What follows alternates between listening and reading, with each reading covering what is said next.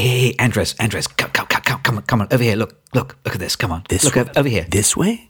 This way, yeah. Come on, come, follow me through this way. Ever been around here? This is this is new back here. Look. No. Okay. Where are Wait a we? second. This is really. Wait, look, look, look, um, look, see this door here? Okay. I do. Just take a deep breath. I'm going to open this door and Holy. check it out. Holy, holy what? I don't know what to say. Holy moly. I, it's, I, I, there's this big empty room back here, Yeah. and there was a big stack of empty soda cans and old popcorn boxes. So I have built the uh, the Two Reel Cinema Club Memorial Lecture Theatre. and check check this out. Wait a second. Let me let me come here and welcome. check it out, eh? Yeah. Oh, not bad. So I've built this to commemorate hundred episodes. Now all we need to do is think of something to talk about. I, well, I just feel like we've had 100 episodes and you've been coughing for 25 of them. Yes, I should go and see a doctor. Do you know any? yes, but he's far away from me, but very close to you.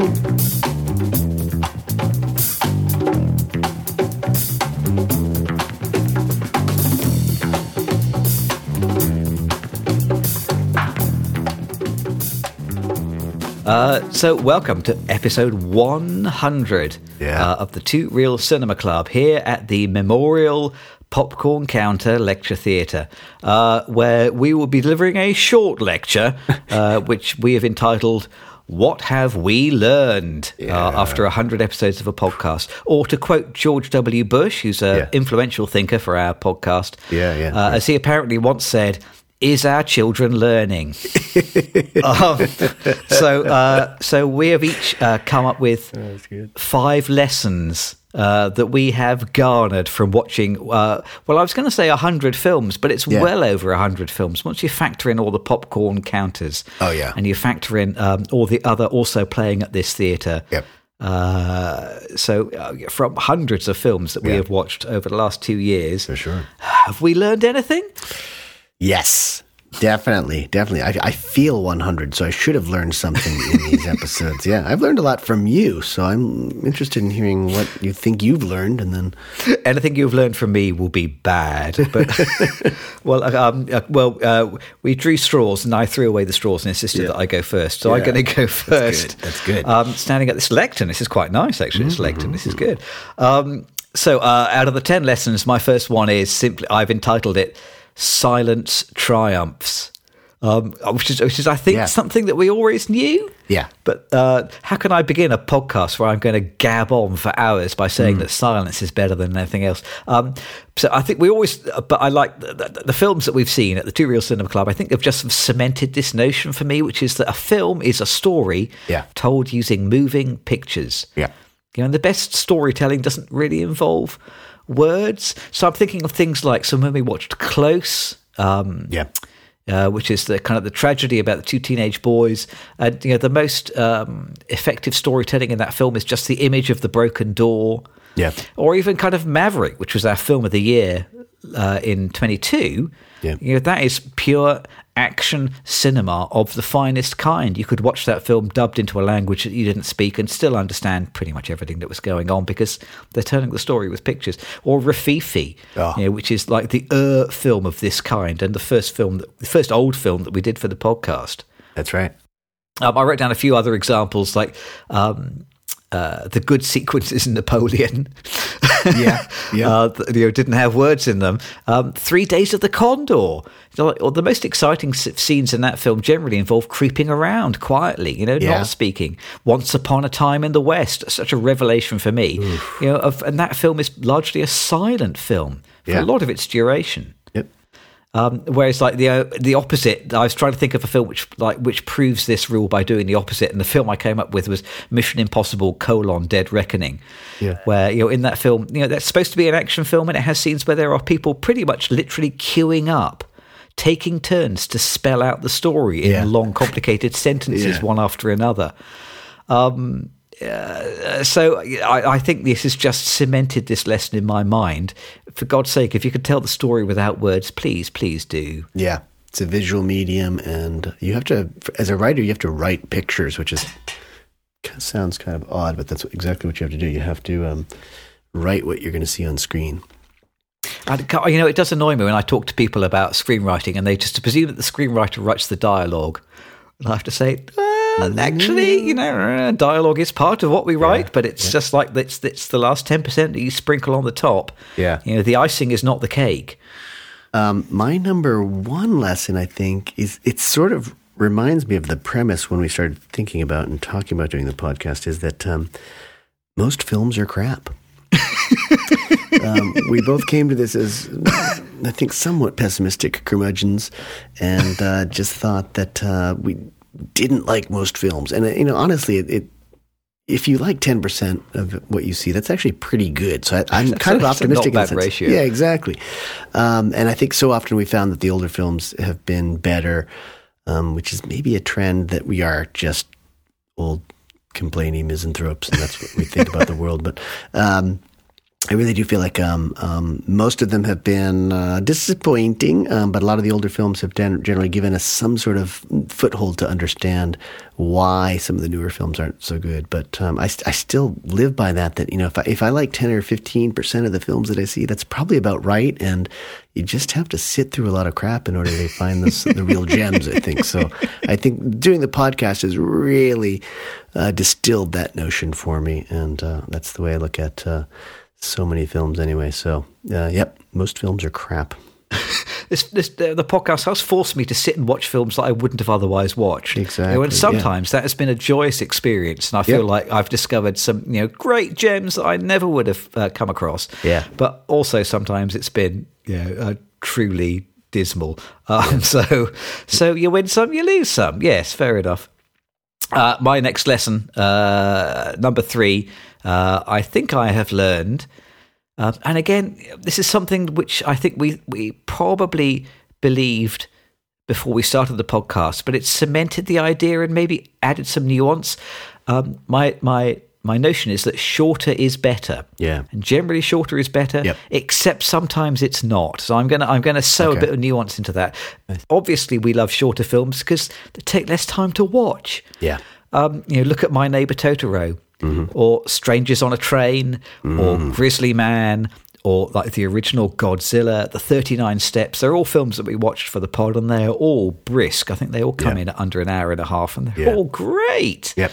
Um, and you know, you watch that, you know, those six films in a row, and you kind of think, can't all films please just be this length? Yep. You know, please, you know, our film has got to have a really good reason for going over two hours. Yes, exactly. Um, but um, when I had a long, a longer, uh, uh, more sophisticated look at our list of all the films we realize we've watched, I did realize that well, actually, it's not a hard and fast rule. Barry Lyndon. mm, I love that film, but it's blooming long. Top Gun Maverick, I think it's two hours twenty-two, something like that. Yeah. The Holdovers goes over two hours, but it was our it? film of the year. wow. Um, Jeanne Dielman, Oof. um, Greatest well over two hours. Yeah. Uh, it is the greatest film of all time. I know that we don't necessarily agree with that, but it's you know, it's an interesting film, and I'm glad I watched it. I think that So- was three hours, wasn't it? it's it? over three hours, wasn't it? I think yes. Um, so I, I'm going to slightly, Yeah. I'm going to spin this rule. I'm going to say I don't think you have to be short to be good. No. But on the flip side, most of the genuine clunkers that we've seen Yeah. have been too long. Yeah. You know, Red Notice. Yep. Oof. Um, you know, that was, that was only two hours, but it seemed a lot longer. Oh, yeah. Jurassic World Dominion, Oh, two and a half hours. Wakanda Forever, two hours, 40 minutes. Yep. Avatar Way of Water, three and a quarter hours. um, it's difficult to make a long Yeah. film um, that really works. Yeah. Uh, generally, the clunkers are very long. Oppenheimer, Yeah. three hours exactly, three get- hours and eight seconds, something like that. started. Yeah.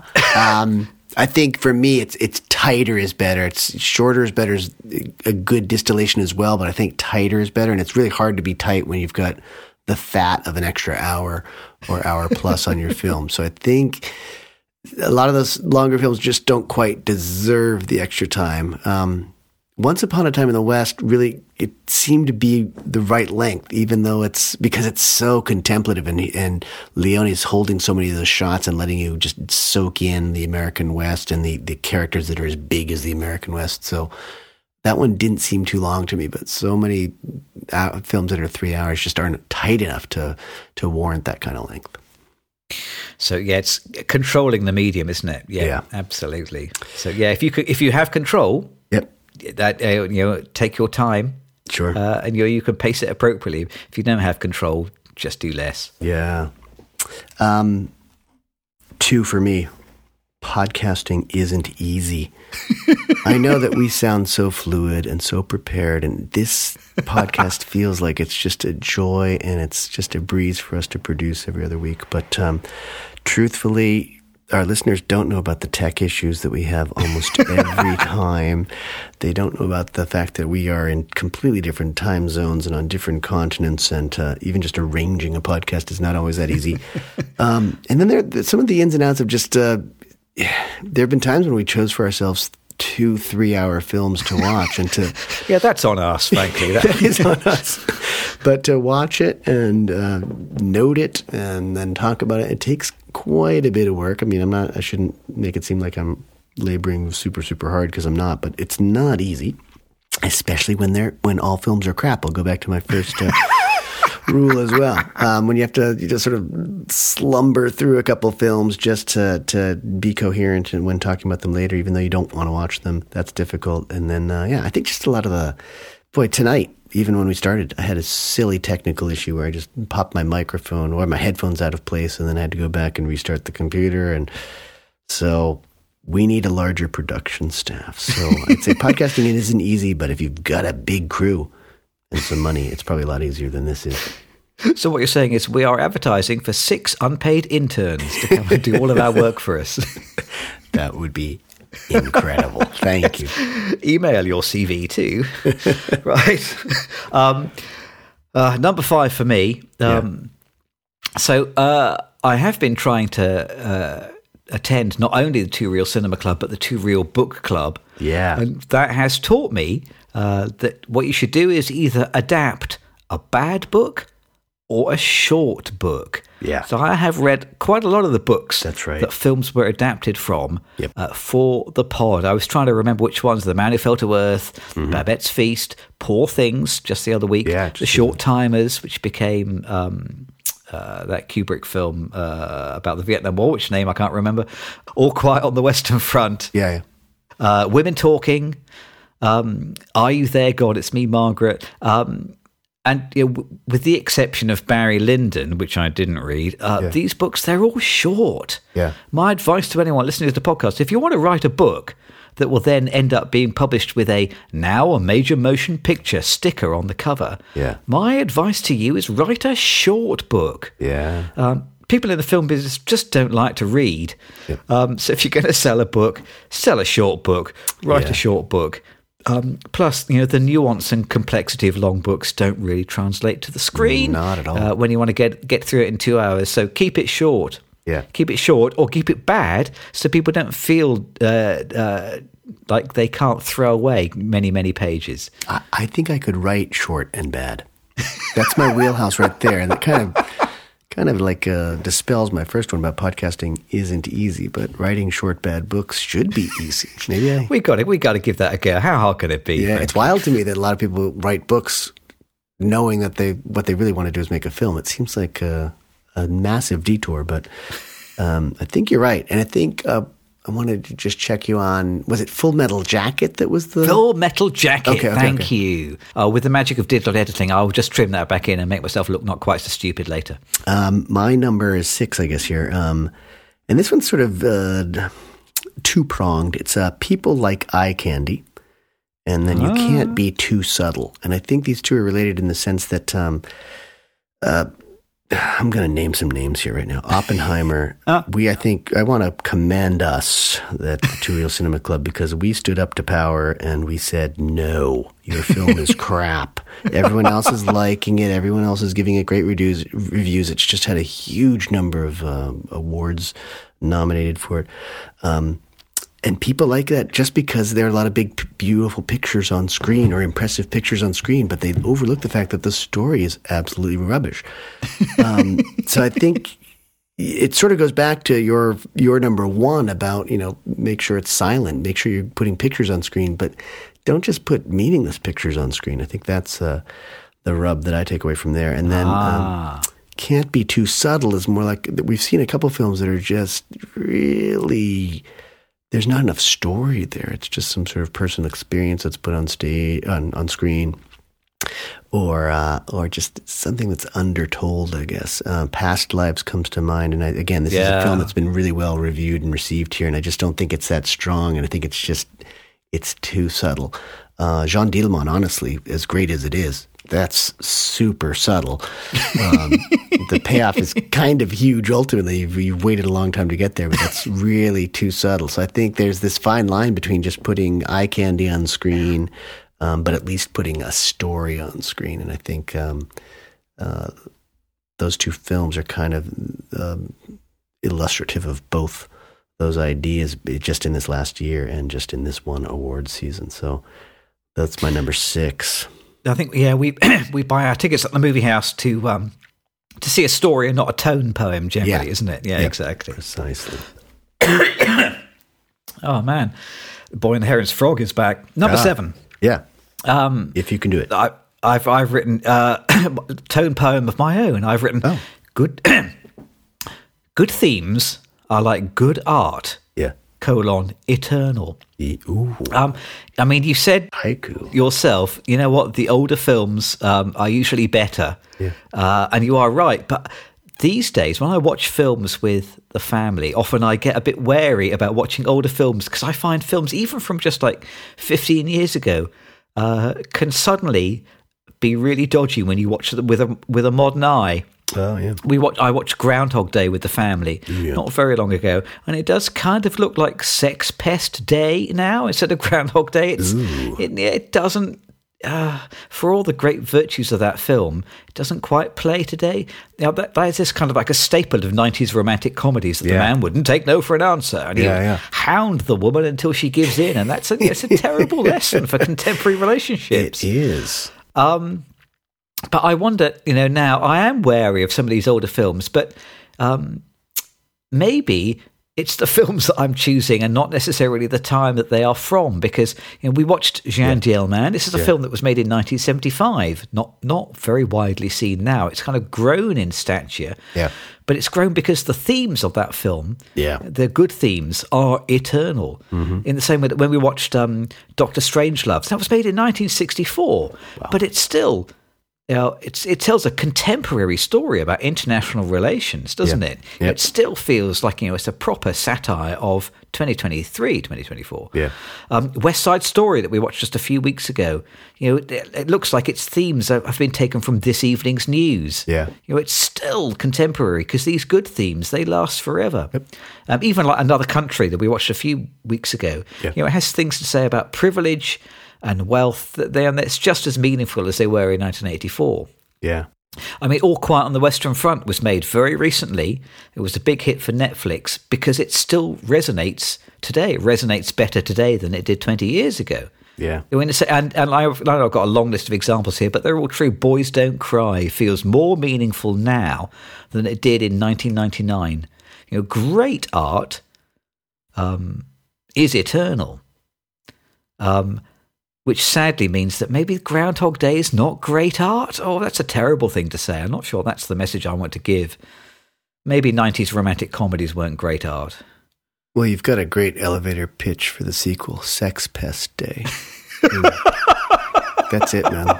You've sold your next script. I think in in this pod alone, well, last week too, you just had another great. You got the what was it? How seven ways to kill farm animals or whatever. I mean, Seven Ways to Die on a Farm. that's it. Die on It's a farm.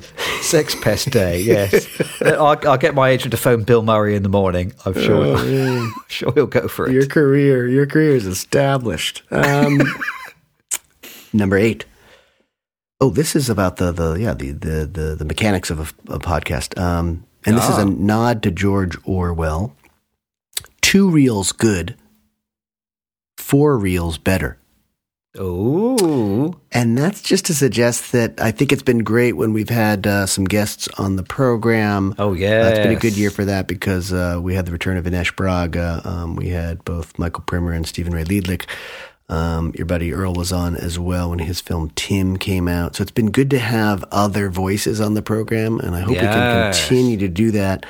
And it's just nice to have, yeah, different voices, um, more mix. There's some more banter and just new insights too. Because I think eh, maybe the listeners are getting a little tired of just the two of us talking. Impossible. What are you talking about? Um, no, they'll never tire of us, and that's why we've got a great uh, audience and a successful podcast. but yeah, I think um, sometimes it's better just to have more voices on the pod. Yeah, more more voices and more representation in general. Yeah. it's a good idea, isn't it? Absolutely. Yes, yes, uh, yeah. More voices, good. Yeah. I'll buy that. You're exactly right. That's Yeah. that's a theme for the podcast and for life in general. Well, my next one is one that I've learned from you, um, uh, which is something I kind of ne- never really understood until you've kind of spoken about it a few times, and I've gradually recognized the wisdom of this way Mm. of thinking about films, uh, which is you often talk about opening Oh. and closing images, and I have come to realize from talking to you a hundred times Yeah. about your thoughts about films that the opening and closing images of the film are the keys to unlock the whole story. Yeah. Now, you've you have taught me this. I, so um, I was going back and thinking about some of the opening images that we've had, even in recent films. So the holdovers, it opens um, with a choir, a whole bunch of people Yeah. all singing together, and it, it's like it's an image of this togetherness, which it then takes the main characters, the rest of the film, to learn about Yep. um, Dumb Money, um, if you remember that, opens uh, with a scene set in this vast empty mansion, and it's about the kind of like the wealth and the vacuousness Yeah. Of you know the life that hoards uh, money and pursues it. Um, and you know the rest of the film then is about how um, the, the the characters who enter the stock market you know, with their own reasons. You know they don't necessarily make money, but what they learn is about sort of togetherness and group action. Um, Blackberry, I went back and uh, checked what the beginning of that was. Oh, and that yeah. film opens with Arthur C. Clarke talking about the Oh, that- future. that's great. That's a great moment too. So, Yeah, exactly. You kind of think, oh, well, that kind of encapsulates like the whole film, doesn't it? Actually, this yeah. is about you know the moment when the future arrived, and the way that it arrived wasn't you know exactly right, and Yeah. um, and yet it was a you know a little vision of what was to come. Yep. Barbie, even you know, Barbie opens with 2001, basically, doesn't it? It That's that right. opens with a real statement. Yep. You know, and whether the rest of the film can live up to that, that's a brave thing to do, isn't it? Quote from Stanley Kubrick in your opening moments, but you know they are making a statement there. These opening and closing moments are vitally important to Yeah. understanding the shape of the whole of the rest of the film, and I never understood that until I listened to you Wow. tell it to me a hundred times in a row. it takes my brain a hundred exposures before something finally goes in. But I'm happy to announce it's gone in now. I get it. I get it. Yeah. Yeah, I think there. Yeah, it's just uh, the bookends of a film. It should be. It has to open well and close well, at least in terms of what the story is that it's trying to convey. And you got to write it. It takes writers to do that. Ooh, maybe you'll talk about writers later. um, well, I'm glad I've learned something from you too, and that would be that you, James Rosika, need a better collaborator. Nonsense. And I'll borrow from uh, uh, George Or- Orwell once again because uh, his character, the boxer in uh, Animal Farm, says, I will work harder.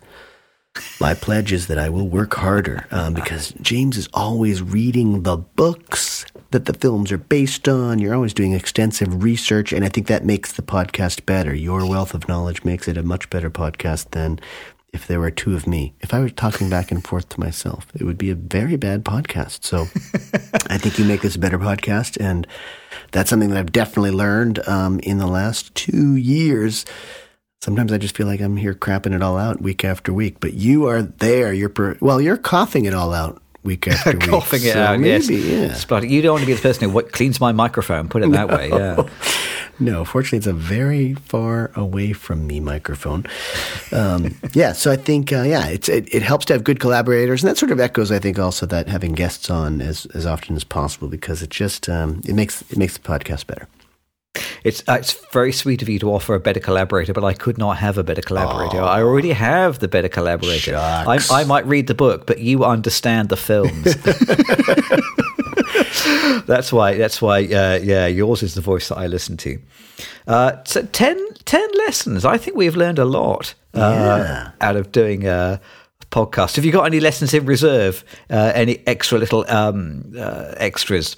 Not that I can think of. Um, I, I put two more down. Yeah, yeah, I, share yours. I, um, I had like in, in my back pocket um, in case you reproduce some of mine because you know. Uh, we, I'm very good at copying your ideas, but the, so my my my reserves were um, one was that writing is too important to avoid using a writer. Yeah. Or I got, at least that's kind of that was the idea that I wanted to say. Yeah. And then looking back through the films that we have watched, I started to realize that actually many of the very best ones were written by their directors. Oh, yeah. so I didn't have the facts to back it up. It was just this kind of this notion that oh yes, yes, writers are vital to, to the Yeah. success of a film, but actually, you know what? It turns out, yeah, that's not true. It'd be well. It'd Um, be interesting to see if those directors were writers first, or they are actually really also very accomplished uh, writers before they were directors, Ah. kind of thing. I mean, Um, one of the ones which I, I put down, which sort of maybe proves proves my point, the point that I couldn't quite write. Um, Hitchcock didn't write his scripts. That's- oh, yeah, that's right, yeah. yeah.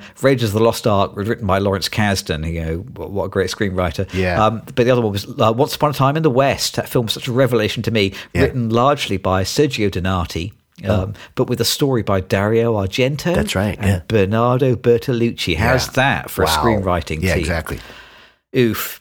Um, But sadly, yeah, using a writer isn't always the rule. Um, th- the other, the other um, revelation that I've had, which was my uh, my reserve lesson, which was quite simply that the film business is vile. Um, Yeah. it's it was our second most listened to episode out of all of the podcasts that we've done. Yeah. It's the episode about Adele Haenel, That's right. French actor, um, where all we did was we just read out Yeah. her letter of resignation Yeah. um, from the film business and then talked about the implications of it. Yeah. Um, but you know, that is our second most listened to episode um, because yeah, it turns out um, still. Uh, we're still seeing films that ask women to kind of justify their screen time through nudity. Yeah. Uh, or did someone say Oppenheimer? Um, uh, we, we watch women talking, and you know, and that film is, you know, broadly a statement about the lives of general of lives of women in general. But it's Yeah. you know, in the wake of the whole Weinstein thing, it's it's a direct criticism of the film business in particular. Yeah. Oh, You know, I think you could say the same thing about Reality as well, which is one of our kind of films of the year. yeah. Um, the film business is a bloody vile place, isn't it? It Um, there, are, there are there are little diamonds of hope in there, but um, there's an awful lot of male gaze still going on. yes. Um, change is coming, maybe not fast enough. Maybe. And here we are wanting to get more and more involved in that film business, that vile business. But we're going to make it better. We're making it better. We'll do our bit. We'll do our bit. podcast on up.